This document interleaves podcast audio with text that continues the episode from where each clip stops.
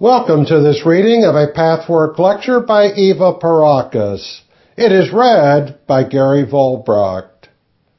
Pathwork lecture number 85, 1996 edition, May 12, 1961.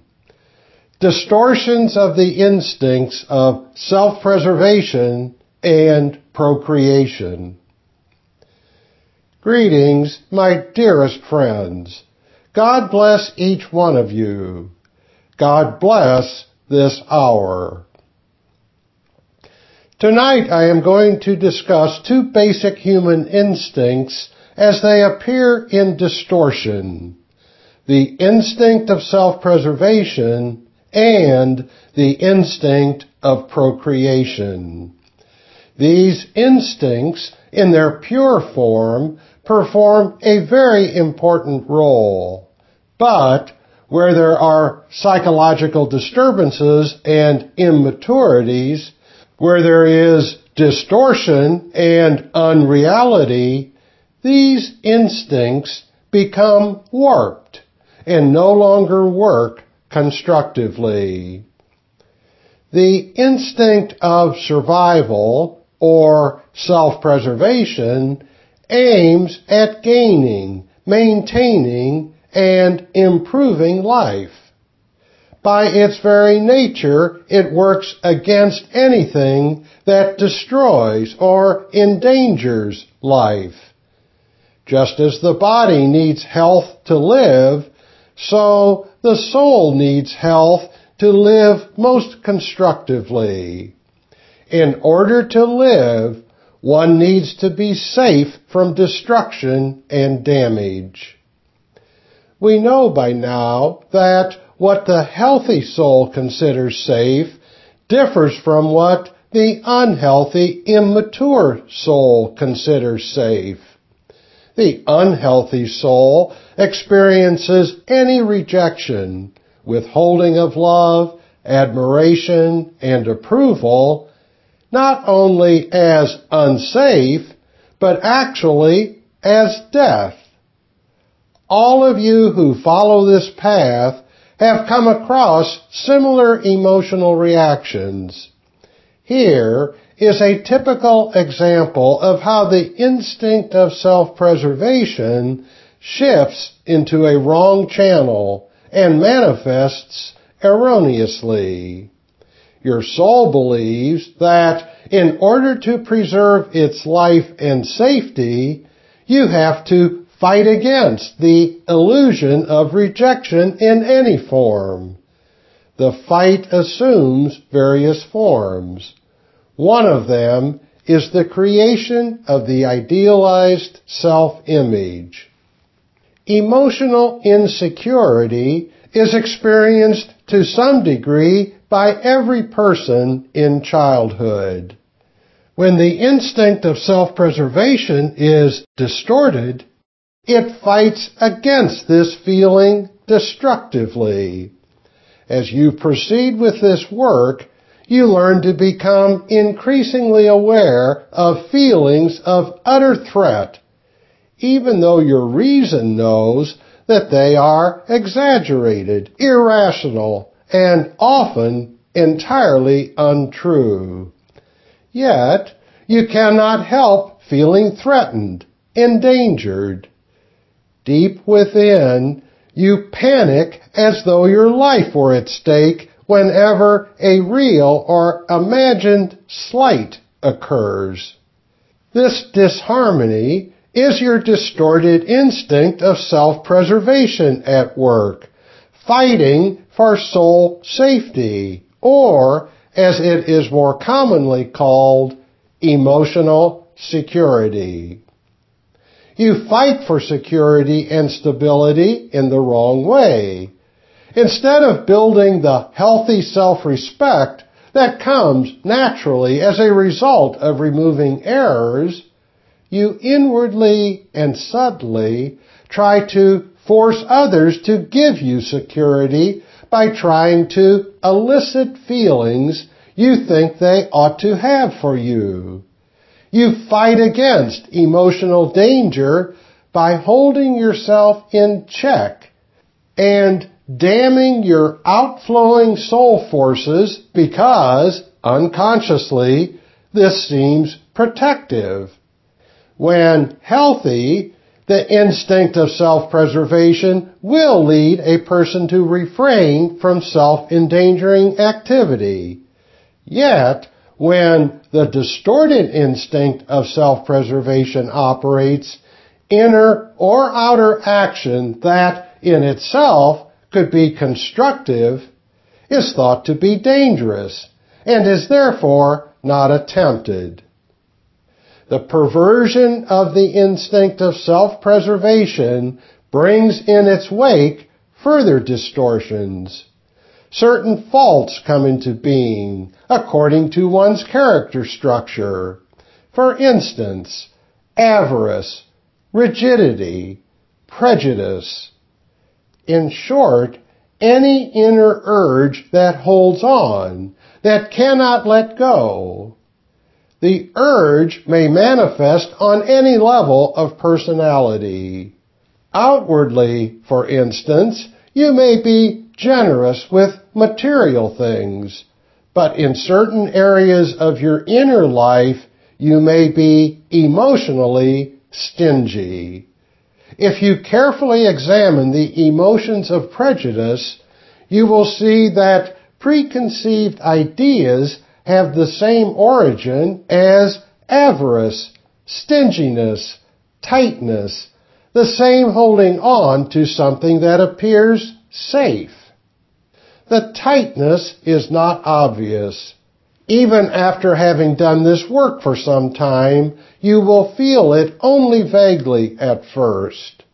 But as you proceed with your self-examination, the feeling will become clear you will become acutely aware of it and then understand its significance. Here, as in any other aspect of this work, the more you become aware of, the more you understand the causes and effects of negative emotions, the weaker they will automatically become. Inner reactions are soul movements. The soul movement of this particular distortion is a tight holding down of a force that should be fluid. It is an inverted, restricting movement that finally leads to stagnation and inner starvation. This may not affect the entire personality. It depends on where the distortion exists and to what degree. The restriction prevents assimilation of new ideas and attitudes. It also creates rigid rules of behavior and attitude. It freezes ideas and feelings as long as the basic distortion is not changed. It all amounts to an emotional constipation which may or may not manifest physically.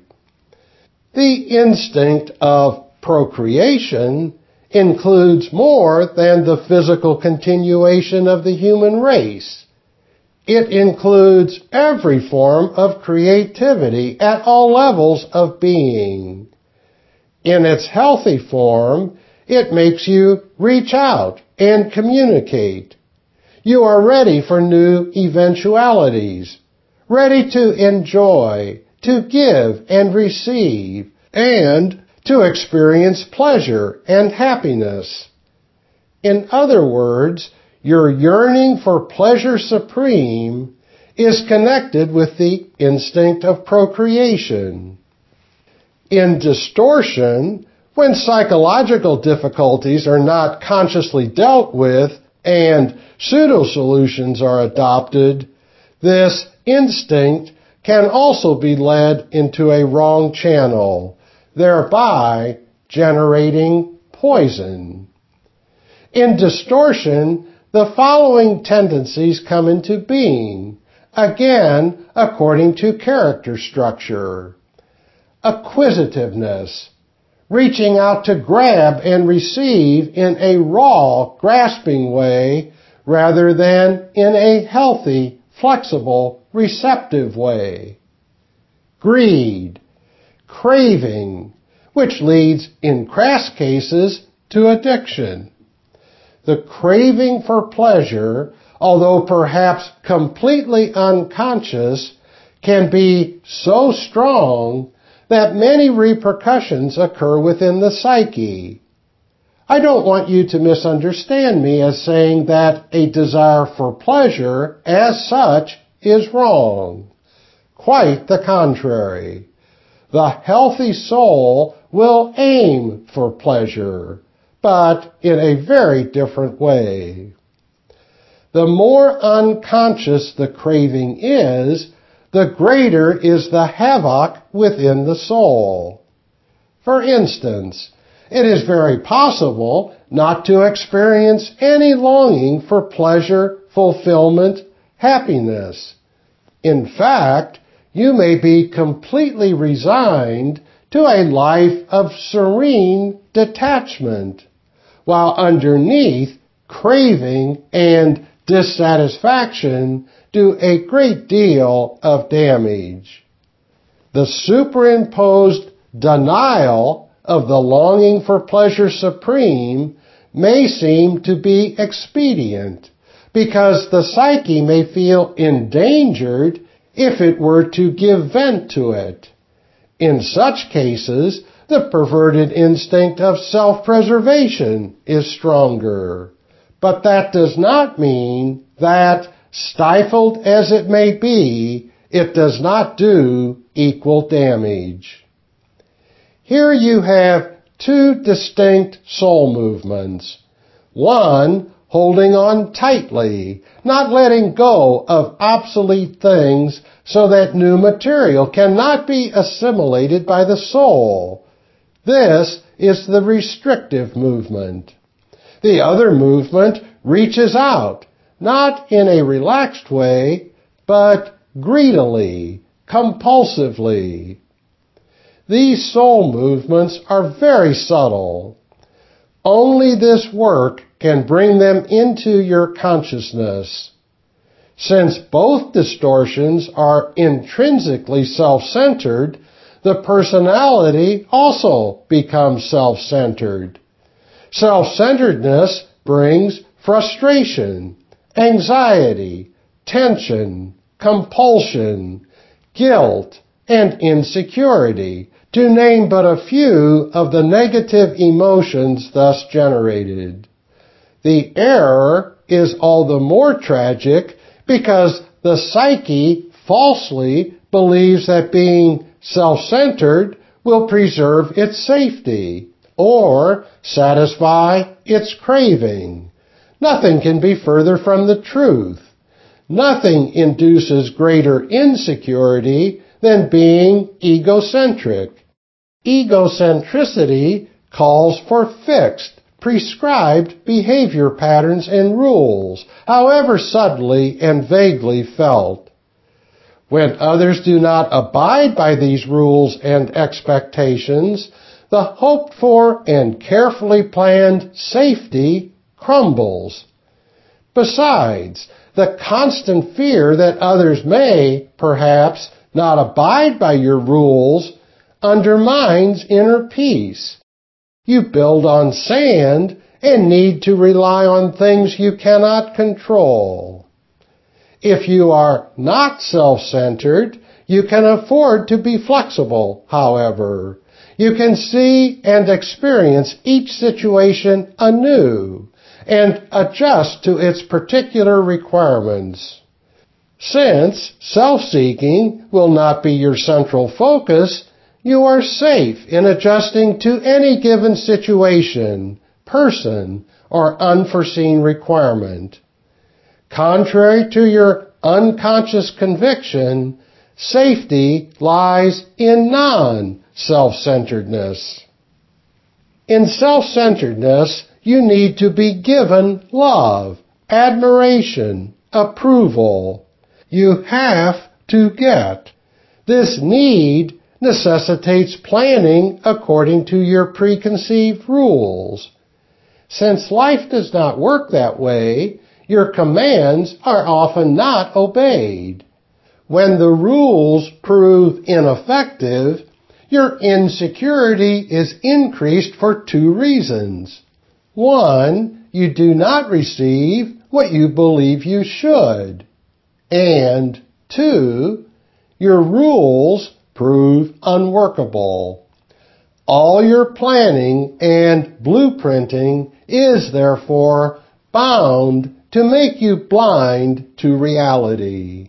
It inhibits your spontaneity and intuition and prevents you from adjusting to what is possible. And this, incidentally, is often just as good or even better than what you had planned. Unfortunately, you do not see it because whenever your plans are disturbed, you feel your life is endangered. So you destroy happiness by the very process supposed to obtain it. Until you advance to these soul areas and understand their full significance, your insecurity increases.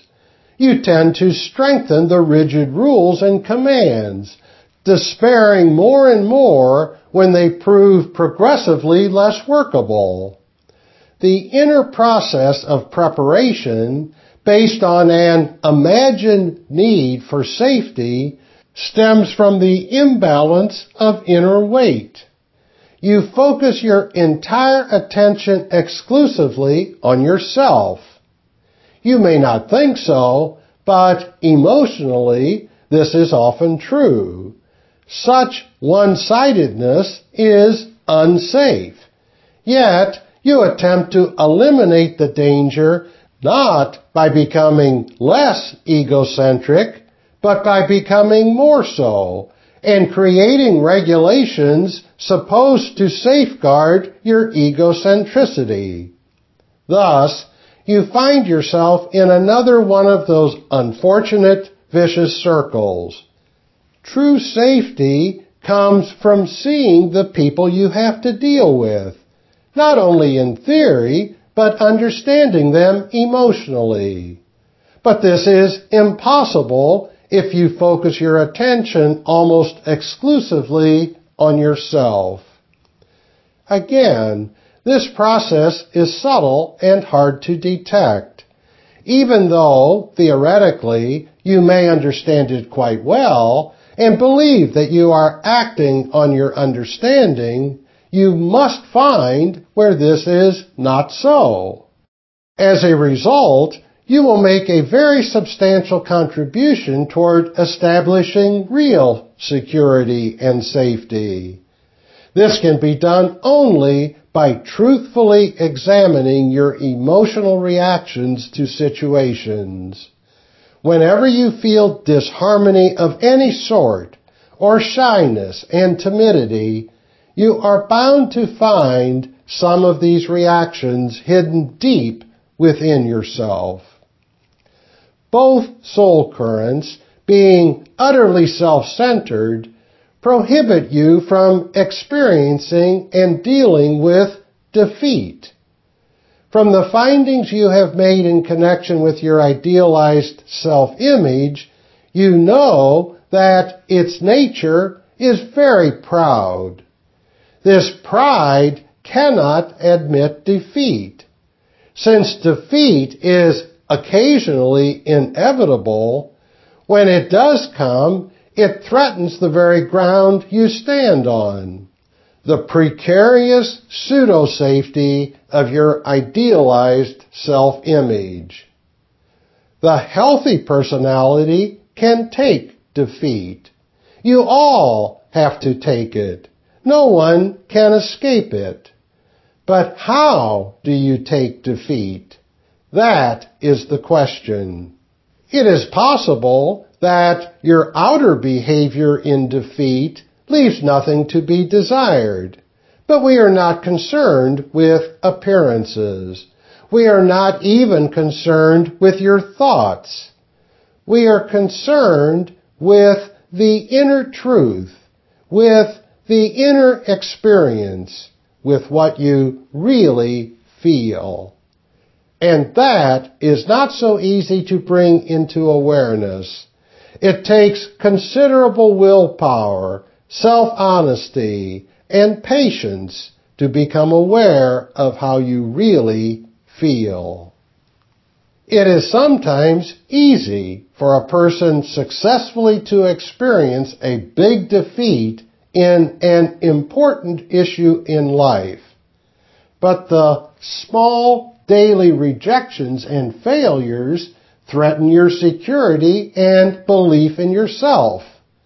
They cause shame or humiliation that has to be hidden from others so that your defeat will not be exposed. Test yourself on how you embellish a situation to your friends, how you hide by subtly coloring that which seems painful and humiliating for you, how you belittle others who are supposedly responsible for your defeat to save face. All these reactions and many more indicate the truth about what your attitude really is to defeat. Test how you fear exposure of certain reactions and incidents and how you avoid them. Examining these ingrained reactions, which have truly become second nature, is more difficult than finding deeply hidden, important, new insights. Here, you have to deal with what is quite on the surface, but you have become so accustomed to examining the deeper reactions that it hardly occurs to you to examine the surface reactions and behavior patterns. To experience defeat in a healthy, mature way presupposes true humility, not a false superimposed one. It presupposes a certain generosity of feeling, a certain greatness in that you can admit defeat without loss of dignity. This very attitude actually brings dignity. The child in you believes that the less defeat you suffer, the greater you are. Nothing could be further from the truth. The truth is that you are great to the degree that you cope with defeat honestly, humbly, with dignity and poise, without embellishment, projection, humiliation, or pretense. The pretense can go in either of two opposite directions, again according to your personality structure and chosen pseudo-solution. If your pseudo-solution is the quest for power, then your reaction to defeat will be extreme humiliation that has to be hidden at any cost. This very process of concealment takes a heavy toll on your life force. It induces such a deep guilt and fear of exposure that its effects are too numerous to be discussed at this point.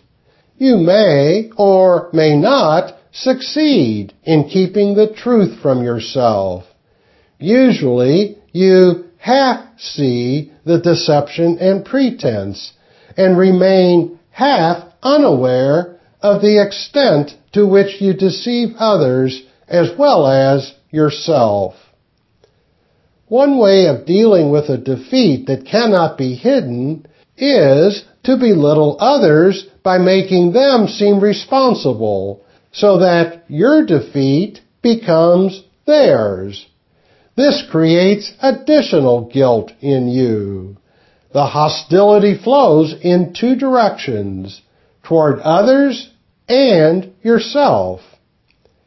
If your pseudo-solution is the quest for serenity, you will deny the very existence of defeat as long as possible.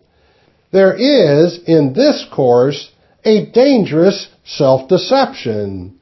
The lack of awareness of what you really feel, why you act in certain ways as a result. Even if a person predominantly uses only one of these pseudo-solutions, one or both of the other tendencies still exist. It is possible to deal with one defeat in one way and differently with another defeat. All this has to be individually found and applied. My advice is to ask yourself, how do I really take defeat? Not how it appears, but how you feel about it deep inside. Think back to recent happenings or into the past. When did something occur that was a defeat for you? What is or is not a defeat may vary with each person. What to one would seem a major personal disaster, a loss of face, another will not experience as such. A professional setback may not be a defeat if your attitude is relatively mature in this area. You may regret or dislike any material disadvantage resulting from the setback, but you will not feel as though your value as a human being, your dignity, is at stake. However, you may have an overly strong reaction to little incidents, such as a person being unfriendly or unpleasant one day. Not being greeted may seem like a defeat. Though you may not think of it in these terms, your emotional reaction may amount to just that. So when I invite you to question your attitude toward defeat, do not only think about what is generally recognized as such. You have to find what you experience as defeat, humiliation, failure. Search in this direction, my friends, for once you recognize this, a great wave of inner strength will come, as it always does from any healthy self-recognition and insight. Merely by observing your reactions, you will weaken the defeat's negative impact. Beware of superimposing the ideal reaction that you are not yet ready for over your actual emotions. Just observe, and little by little you will grow into true dignity. You will loose your sense of shame, which, after all, is nothing but the reverse side of the inordinate pride of the idealized self-image that cannot allow for any semblance of defeat. As your idealized self-image weakens, you will no longer command yourself to be victorious at all times. So you will not feel exposed and humiliated when you suffer defeat. You will thus gain the true dignity that will set you free. You no longer have to fight against impossible odds. You no longer have to keep up a pretense. You no longer have to exhaust yourself senselessly to grab at victory that cannot be yours at all times. You no longer have to exhaust yourself at proving something. We have often discussed this proving current. Some of you have detected its existence. Some of you realize how much energy it takes. At first, all this is difficult to find, even though it is partly on the surface. You look away from it because it is so subtle and so easily camouflaged. The less you are aware of it, the greater is the obstruction to freedom and strength, to happiness, inner health, and peace. Now, are there any questions? Question. It is very difficult to find only one tendency in the emotions. For instance, when you feel humiliated, one set of emotions recognizes that what the other person did came perhaps out of insecurity. Then another set of feelings erupts that spell anger. Between these two sets of feelings, one forgiving and understanding, the other angry, there is always a conflict. How can one find out which is the right feeling? Answer. I should think it not too difficult to know which is the right feeling, provided both feelings are genuine. Of course, it may be that the first and obviously right reaction is superimposed. One tries to have it because one has recognized its theoretical value. But it is not yet felt Therefore, it is constantly interfered with by the emotion that is still predominant. The childishly proud one, all the more persistent because one tries to superimpose on it and does not allow it to fully reach surface awareness.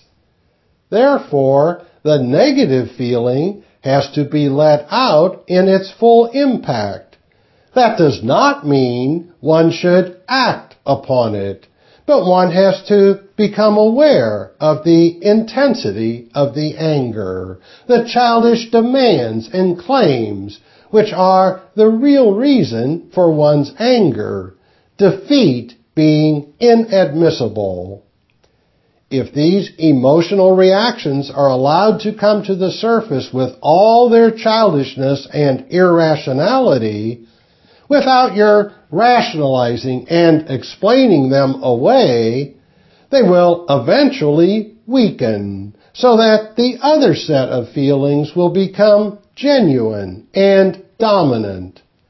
Often, if goodwill is superimposed, it becomes an obstruction unto itself.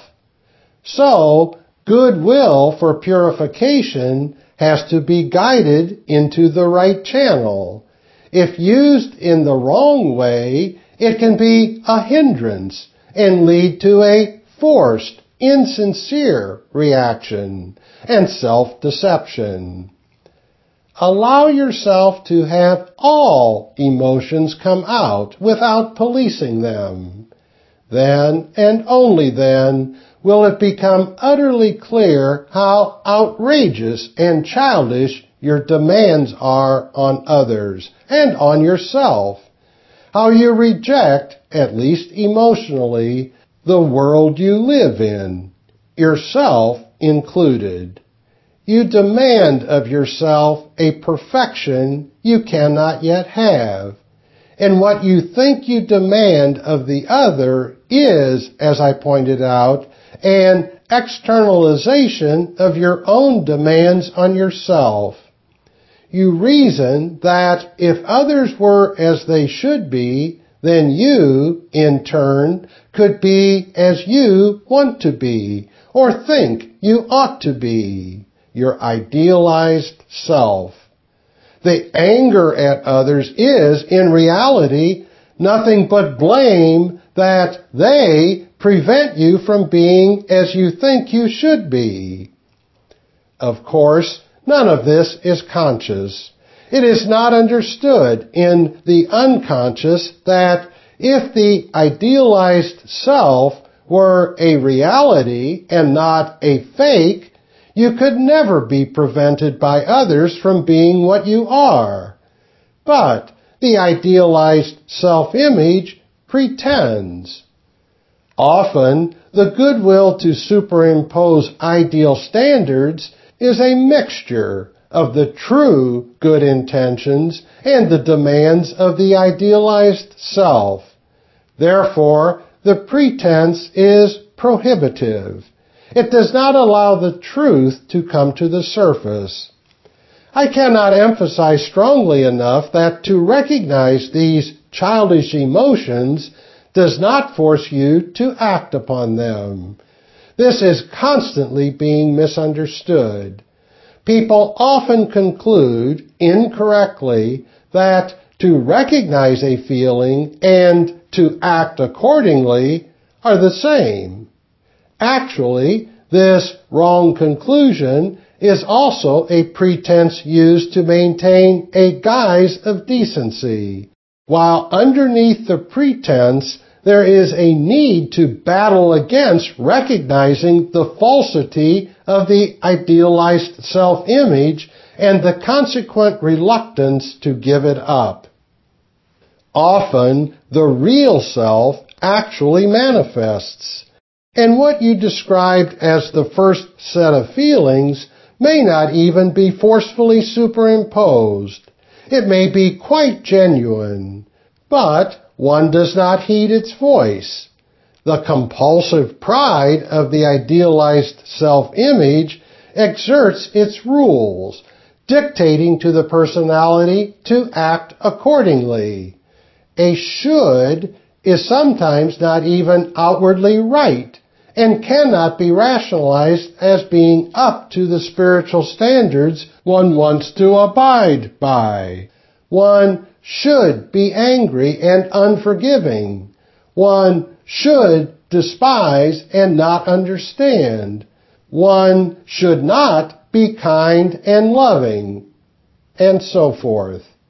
Such rules can develop to the point where one should actually hate. This is a typical example of how unrealistic all negative emotions are. In the last analysis, all negative emotions are compulsive. There comes a time on this path when one clearly sees that.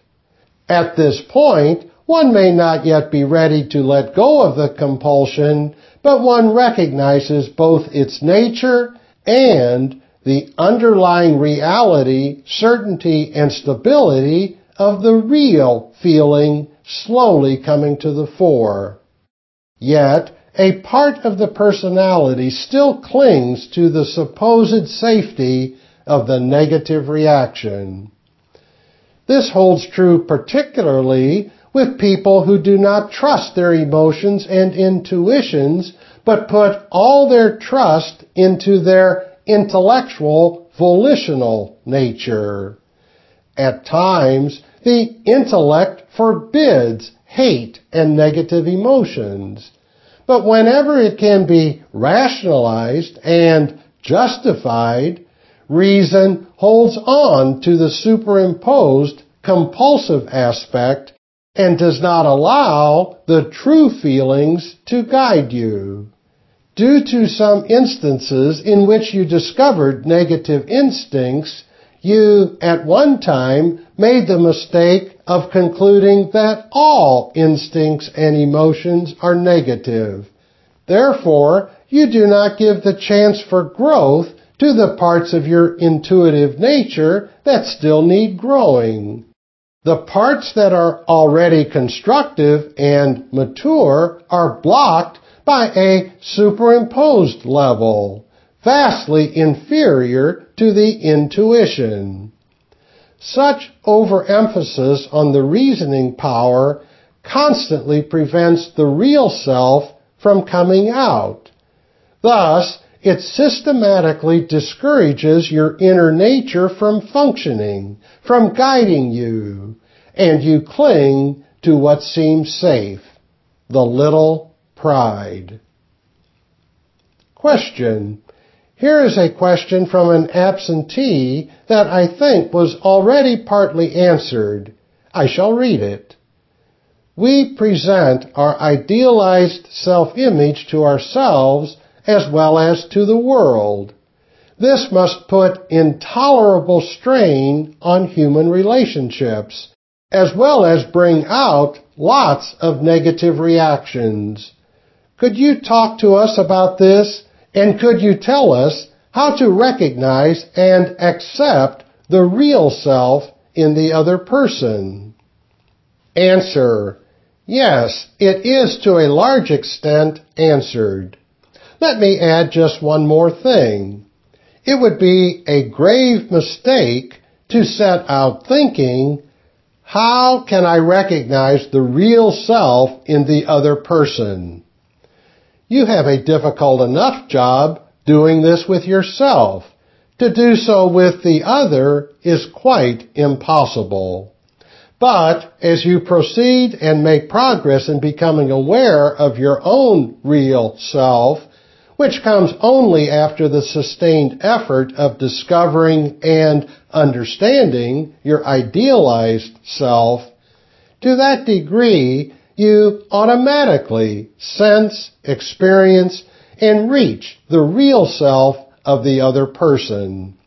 Conversely, in the same way, your distortions affect and reach the corresponding distortions in the other person. Therefore, recognizing the real self in another person cannot be simply cultivated and learned. It is a natural byproduct of growth and awareness.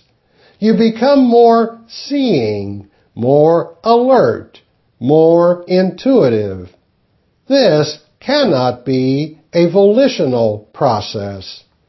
I venture to say that the person who asked this question would fall into the same category as the friend who asked the last question. He places an overemphasis on thinking and reason rather than on feeling and intuition. The very fact that this question was asked is an indication of that. Question. Doesn't this correspondence between two real selves often happen in silence? Answer. It can happen in any way, in any form of communication. If you now reread the lecture I gave some time ago on communication, you will find that it applies here. As your real self manifests, relaxed receptivity results and therefore reaches the inner or real self of the other person. Contrarily, the grabbing, craving motion I described in this lecture, the distortion of the instinct of procreation, causes the other person to withdraw because the movement is too grabbing. On the other hand, the distortion of the instinct of self-preservation, creating the restrictive holding back inverted motion, will prevent communication. So what I have said in all these recent lectures ties in with communication. Every lecture is intimately connected with all the others. Now, how that communication between the real selves occurs is entirely unimportant and will happen according to the situation at hand. It may be in silence. It may be in words. It may be through any of the human faculties used in communication. Question. Many times people are reluctant to change something about themselves. It might be something either physical or psychological. We give ourselves the excuse, if I do change in such and such a way, then I will no longer be myself. Is that a perversion of the self-preservation instinct? Answer. You are quite right. The perversion of the self-preservation instinct is resistant to any change or growth. That is its nature. It is static and tends toward stagnation. All of you who do this work have experienced it, and traditional psychoanalysis in any form knows it too. The resistance to change is one of the greatest hurdles to be overcome. It can be rationalized in many ways, But whatever the conscious reason for such resistance, deep down, you all battle against giving up the glory of your idealized self. You fear that especially above and beyond anything else. You think or feel you have to hold on to your idealized self-image for dear life because, after all, it was chosen as a solution.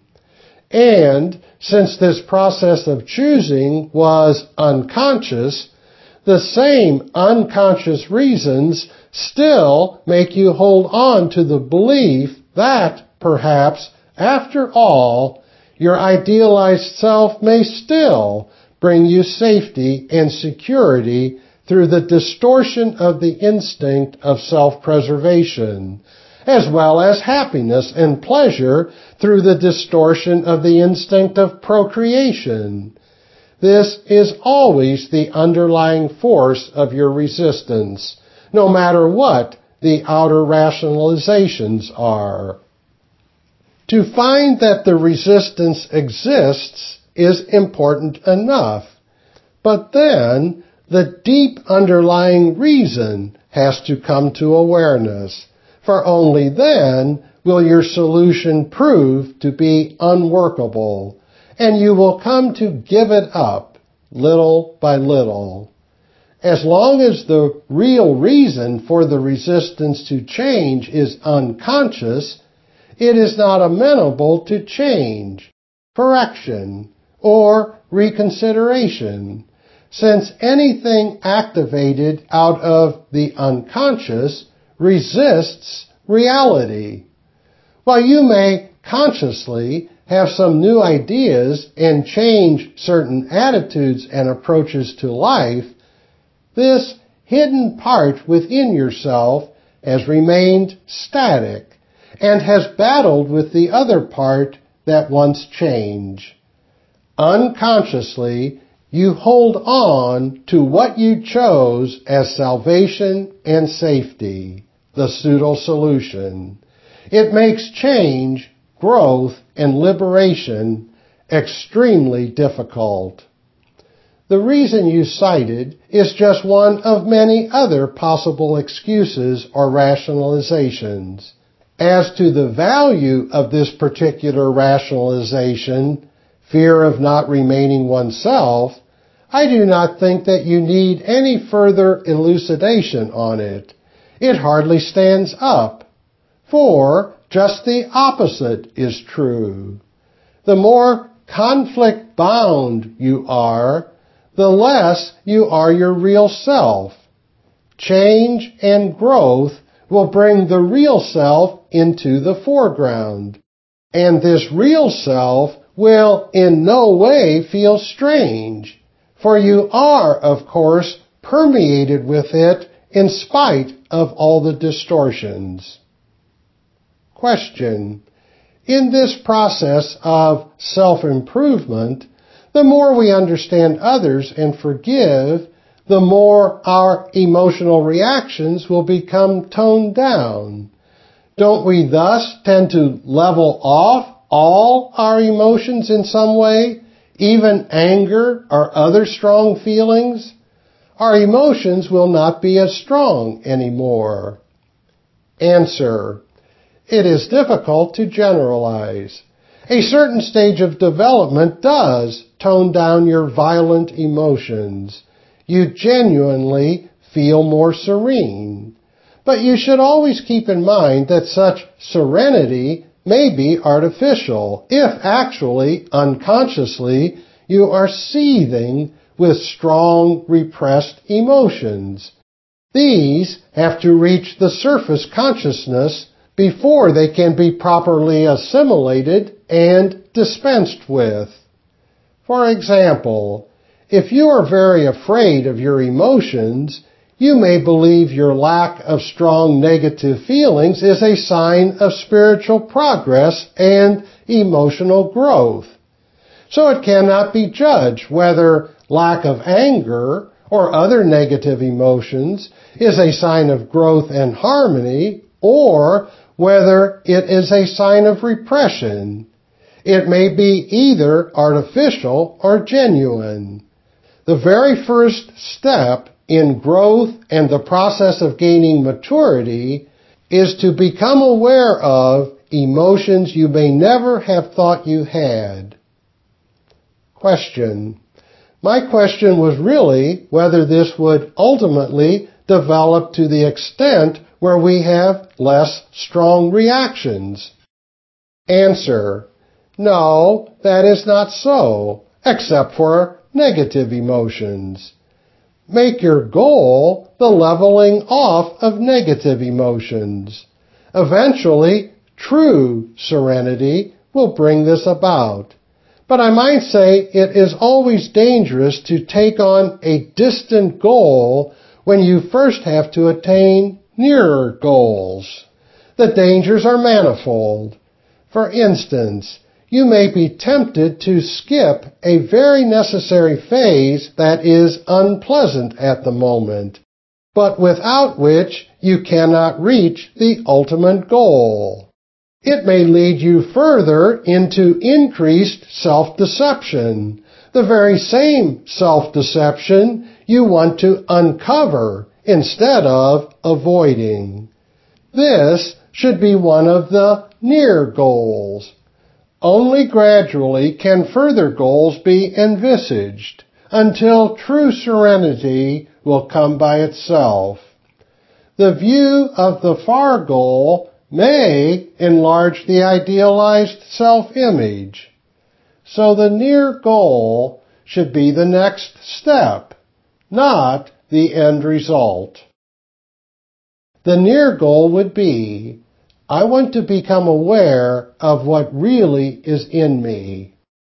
When that is accomplished to some degree, the next goal will present itself. This is like being a wanderer or a mountain climber. If you are wise, you will not set out with the final goal in view. The distant summit you eventually want to reach may take days and weeks of hard climbing and endurance. By contemplating this very distant peak, you will get tired before you begin. You may then lie down and dream that you are walking up. The dream may seem very real, but in reality, you are not moving one inch forward because you are too tired to reach the top before you even get started. But if you set your goals hour by hour, where you can see the objective, rest, and then proceed again, you will not become exhausted. You will not have to deceive yourself by only dreaming you are moving up. This is what I have to say. May you all derive further instruction and benefit from these words.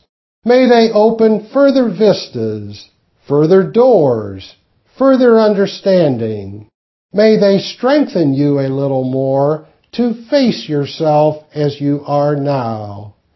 For nothing will be as life-giving, life-preserving, and as conducive to true pleasure and happiness as your inner truth.